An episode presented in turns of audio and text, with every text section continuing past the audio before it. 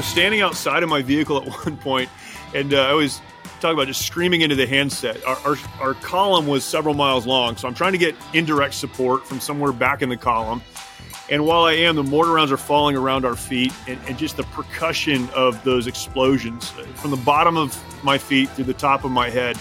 Um, I mean, it shakes up your insides, and you can't even explain it unless you've, you've been through it. Um, Marines that were standing near me getting knocked back onto their backs. We've got the mortar rounds falling around us.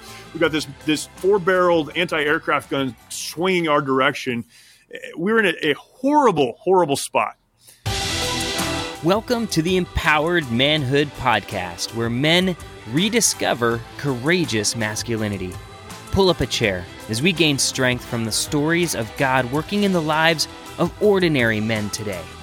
These men have discovered that in a world of superficiality and isolation, we need authentic brotherhood to gain strength for the battles we face every day.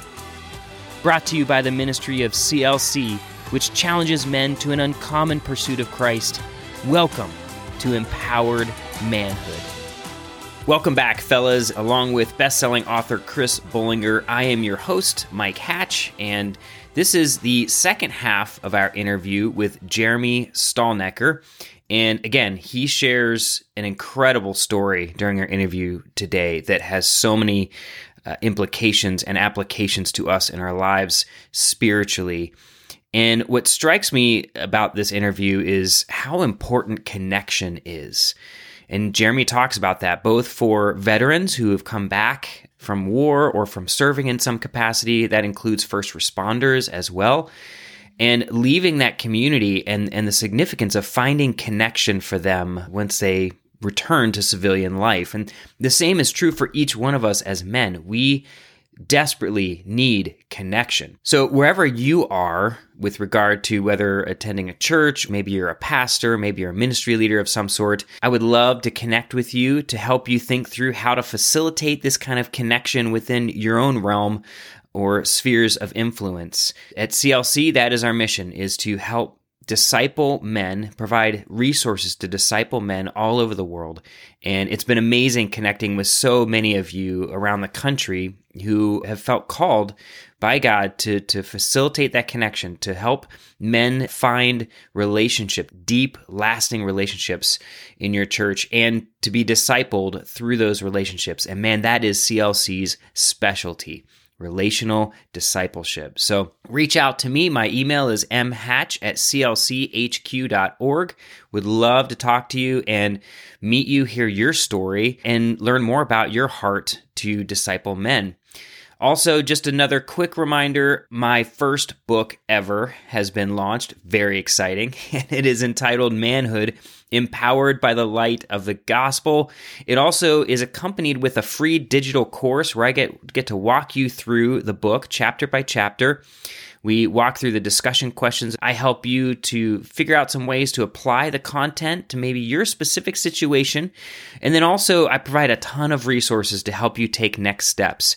I meant for this book to be short and accessible and actionable. So immediately. So I, I, want you to be able to read this book and it be a jumping off point so that you can take action right away in your journey toward empowered manhood. You can pre order your copy of Manhood Empowered by the Light of the Gospel on Amazon.com right now. All right, guys, we're going to dive into the interview now in progress. This is the second half of our interview with Jeremy Stalnecker. Okay, so let's, I want to dive into March or Die a little bit because um, sure. I mean, that's a that's quite a title.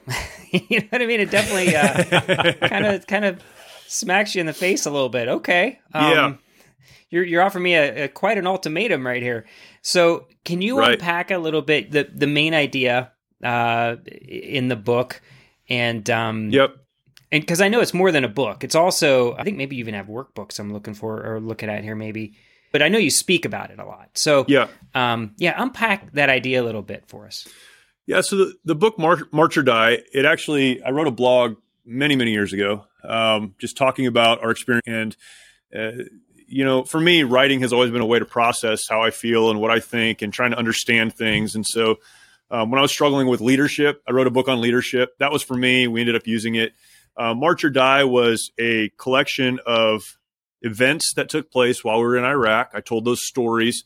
And then for me, a story is only valuable if it serves a spiritual purpose. So then extracting from that the spiritual application. So this happened. What can we learn hmm. from that that we can apply to our lives spiritually? So in March or Die, I tell a story and then I draw, you know, some kind of a, a line to a biblical story and, and a principle. It real so quick, not to interrupt that, you, but to interrupt yeah. you for a second. It almost sounds like the Christian version of extreme ownership. so you know, it's funny. I, I've been asked like like a bunch of times, like, how is your book different than uh, Jocko's books? I'm like, well, first of all, I'm not Jocko. That's number one. Yeah, right. Uh, right. Number two, um, he, he's a unique cat, and there's no one else like him in the world. Um, but but number three, I like good storytelling, but I only value good storytelling if it takes me somewhere. and, oh, amen. and and certainly extreme ownership does that. He takes lessons and applies those to secular leadership. Um, but I'm I'm more interested personally in you know being the man that God created me to be, which means there has to be a spiritual component to the decisions that I'm making. And so um, when I wrote this book, I wanted to collect stories, but I also wanted to try to help people learn lessons that I had learned from some of those stories. The core story in there, and I won't tell the whole thing here, but um, April 1st, we were making our way to Baghdad. Um, we were tasked with securing a, a, bridge, a little bridge over a really small canal. Um, and we were going in the middle of the day because we were told there were no enemy soldiers there. So our battalion of 1,200 Marines, uh, and I always laugh because looking back, we should have known when the division sends 1,200 Marines to secure a, a really small bridge. There's probably an enemy presence there, right? So we we were told there wouldn't be. So we made our way toward this bridge. Um, got there about three o'clock in the afternoon. Uh, so the sun was pretty high. The ground was flat, so you could see for miles I was the second vehicle back in our battalion column, which stretched for several miles. And I, I had done, uh, because of my position in the battalion, I was navigating for us. So from Kuwait to Baghdad and back, I navigated for our battalion, which put me in the second vehicle back. So I was up at the front of the column. And when we came around the corner, that kind of brought us into the straightaway toward the bridge. So now we can see the berm that the bridge was sitting on top of. We could see all of that in the distance. We came around that straightaway, and the mortar rounds started to fall. And, and, so, again, immediately it's clear there is an enemy here. And even though the intel folks said there wasn't, what did they know? They weren't here, right? so they can say whatever they want. Bad guys were shooting at us. And uh, we went through the process that was needed to engage the enemy as we got closer to the bridge. There was a, a not only a mortar position dropping mortar rounds on us, but there were about a, a company of about 100 enemy soldiers on the near side of that berm, so facing us mm. um, in machine gun wow. positions, and they started to engage us. Um, I, I, think about this from both sides now. I didn't in the moment, but I, I can't imagine being those guys and having 1,200 Marines with um, vehicles, um, heavy machine guns, which is what my platoon had up front. Um, and then we had all of our own anti armor assets and stuff. There was nothing they could do to stop us. They could try to hurt us, but they could not stop us. Mm-hmm. And we just rolled over that position that was on the near side of the berm, um, mm-hmm. engaged them, and, and, didn't have a huge issue doing so. But the mortar rounds kept falling. We were supposed to stay on the near side. We weren't supposed to cross the bridge. We were supposed to stay there, but those mortar rounds kept falling. And so I made the decision in the moment we've got to get to a place where we can see them, first of all. They were on elevated ground and then we can deal with this because they were falling. the smoke. I mean, the the rounds were going into the ground, thankfully, and exploding. So the shrapnel was contained underground, but there was the percussion of the rounds and the smoke and everything else going on, uh, you know, with that. And then if it had landed on a vehicle, you know, a lot of loss of life could have happened. So I moved eight vehicles on top of this bridge, which was a terrible decision, but that was in the moment. That's what I felt like needed to be done. So we got up on top of the bridge when we got there, the mortar rounds now were not sporadically uh, around us, falling around us. They were on top of us because we were in a pre planned target area. They were ready for that. I was standing outside of my vehicle at one point, and uh, I was talking about just screaming into the handset. Our, our, our column was several miles long, so I'm trying to get indirect support from somewhere back in the column. And while I am, the mortar rounds are falling around our feet, and, and, just the percussion of those explosions uh, from the bottom of my feet through the top of my head. Um, I mean, it shakes up your insides, and you can't even mm. explain it unless you've you've been through it. Um, Marines that were standing near me getting knocked back onto their back, but but thankfully, and, and this is only God, uh, no one was killed. It's, it's, unbelievable. While we were there, and I'm trying to figure all of this out, and the mortar rounds are falling. There's an anti-aircraft gun that uh, the Iraqi soldiers had, an old Soviet era four barreled ZSU 23 4. You've seen them on movies at least. There's the guy with the hand crank, and there's the guy sitting on a, a metal seat behind it. Well, they were waiting for a helicopter to come over. When we got on top of the bridge, we were the threat. So they started to spin that thing around our direction. So we've got the mortar rounds falling around us. We've got this this four barreled anti aircraft gun swinging our direction. We were in a, a horrible, horrible spot when I checked into the Marine Corps several years before that, um, I checked into Charlie Company 1 5, and Charlie Company had a motto because every unit in the Marine Corps has a motto. And uh, the motto for Charlie Company was march or die. That was it. It was march or die. Uh, hmm. which is like the, the most marine proof motto you could find anywhere, right? It's like, it's really, really simple. You can stay where you are and die, or you can march. That's it and it's crazy what you think about when you're in you know those moments where people are trying to kill you the whole world was falling apart around us and the enemy was doing everything they could to kill us and that was a march or die moment um, i hearkened mm-hmm. back to checking into charlie company like we only have two options here we can stay where we are and die we can decide to do that we can decide to stay where we are but we will die that's the decision hmm. or we can march we can get out of here and get out of the kill zone, get to a place where we can better engage the enemy. The principle I think is clear, but this is what I talk about all the time. That's what I wrote about in the book. That's the main story in the book. Um, we got out of the kill zone. We dealt with the enemy.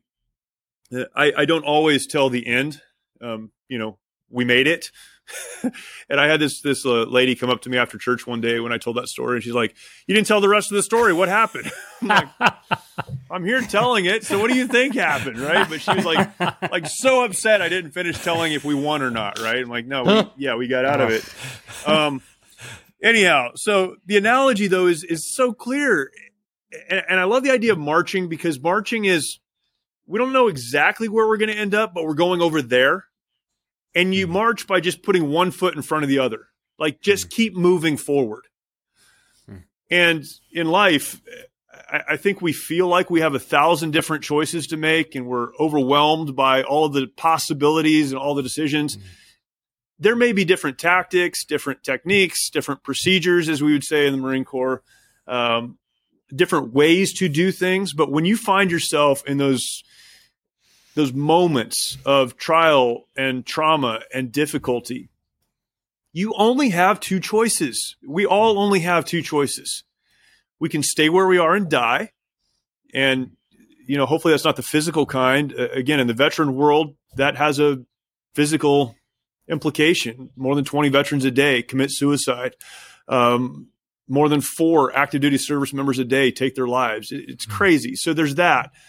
But when I talk about death, I'm speaking more of the physical or, or, or, the uh, emotional or the spiritual or the relational death. Mm-hmm. That that thing where you may be breathing and working and doing what you're supposed to do, but there's no purpose driving you. There's no real direction. You're just existing. That's not life. You can decide to do that because the obstacle or the enemy in front of you has gotten so big that you you can't move forward anymore. But the reality is you're not living. You've decided to hmm. die. And the better decision is to put one foot in front of the other and continue marching forward. And hmm. I love it because you don't have to know where you're going to end up or exactly where you're going, but you know you're hmm. getting out of the kill zone to a place where you can better deal with whatever enemy is around you. And for me, that's become, I mean, a metaphor for life with your kids, in your marriage, in your spiritual life, uh, in your work life, whatever. Hmm. You don't get to pick the fight all the time, but you get to decide how you're going to fight. And you get to decide right now, regardless of how you got here, whether you're going to stay there or you're going to put one foot in front of the other and get to a better place. And so uh, that's the the basic principle, and, and, and there are other principles in the book, but um, spiritually speaking, I, I, think it's the exact same same thing. We just got we have to keep moving forward for the glory of God and in His purpose. This is not about us generating enough energy to do something, but focus on what God wants us to do, what we know God wants us to do, and keep moving into that. And once you're in motion, you can you can change your course more easily. I mean, I, I use sports analogies Yep. a lot, but Yep. you know, when you're stationary in sports, whether it's basketball, playing defense, or tennis, or Yep. anything, moving in reaction to something happening is very difficult. Whereas when you're already in motion, you may even be leaning the wrong direction, but you can more quickly adjust when you're in motion. So, Yeah, and and th- this is the thing we do, right? Is we hit these moments of of trial. We'll say trial. It could be trauma. It could be whatever. And we say, I just don't know what to do here. So we don't do anything. That's a decision Yep. to stay where you are and die. What we as Christians know is some really basic stuff God's told us to do. Read the Bible, spend time in prayer, get in community with other believers, uh, spend time in congregation in church where the Word of God is preached and taught to us. Uh, learn what the Bible says and then respond to it to do it. Well, the decision to die is saying, I don't know what to do because of my marriage situation, so I'm not going to do any of this other stuff. The decision to march is, I don't know what to do in my marriage situation right now, so I'm going to continue doing the things I know I'm supposed to do. And I'm going to get around the right people who can help me move forward. I'm going to keep moving forward Hmm. and figure this thing out along the way because you're absolutely right. Hmm. You're not going to be able to move if you're stationary. like that's intuitive. That makes sense.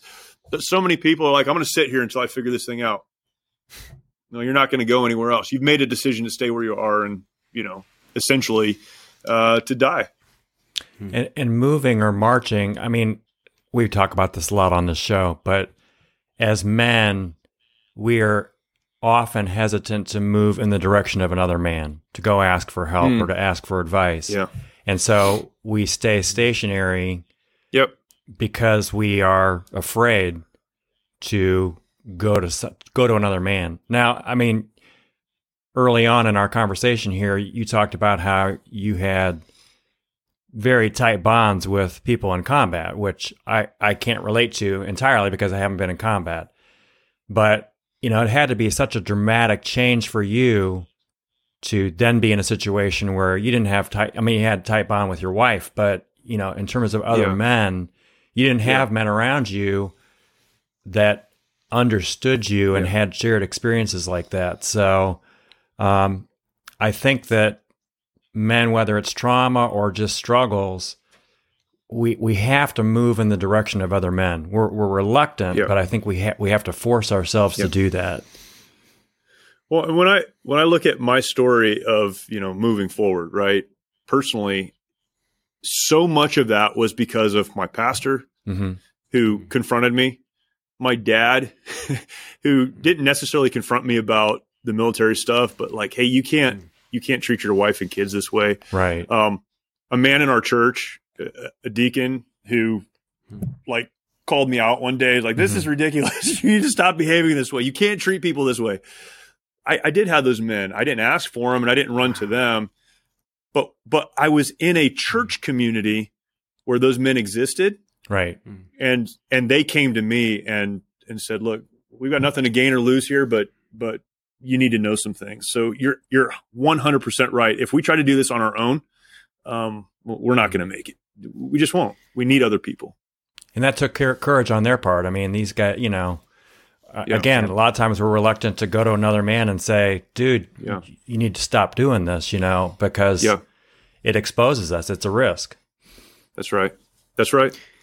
So that's so interesting. So I had, I had a question earlier as we were just starting kind of the interview, as you were just sharing, and I feel like it might relate here as as well because one one of the things I was thinking about is that I think most people feel ill equipped to to help veterans who mm. are really struggling. Yeah. Right. Right Right.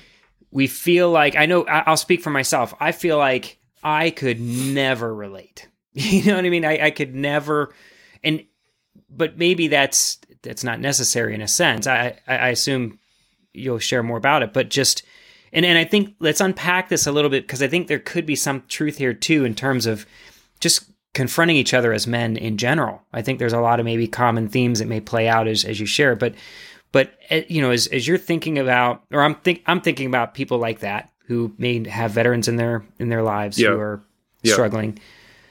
Yeah, what what would you say to that person like me who feels completely ill-equipped to Yeah. help someone like that?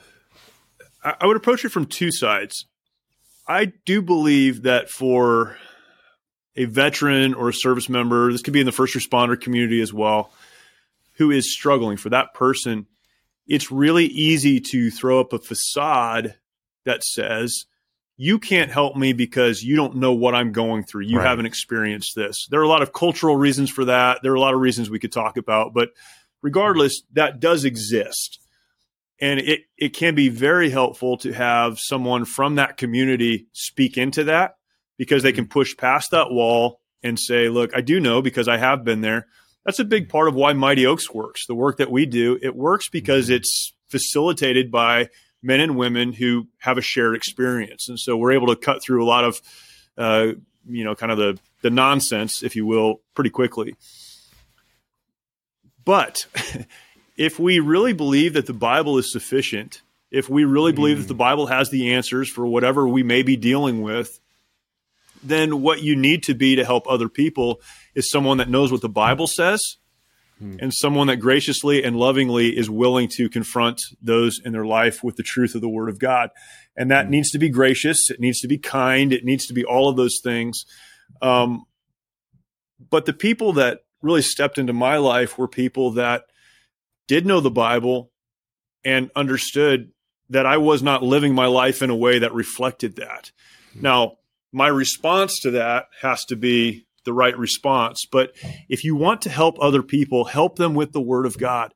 Help them the way that you would help anyone else struggling, struggling with addiction, struggling with marriage issues, struggling with raising their kids, struggling with, you know, whatever. The, the struggles are the same. The cause may be different, but the struggles are the same which means the solution is the same. The solution is the Word of God. Identity is not an issue reserved for those who've served in the military. Uh, that's a for for men. That's a big issue.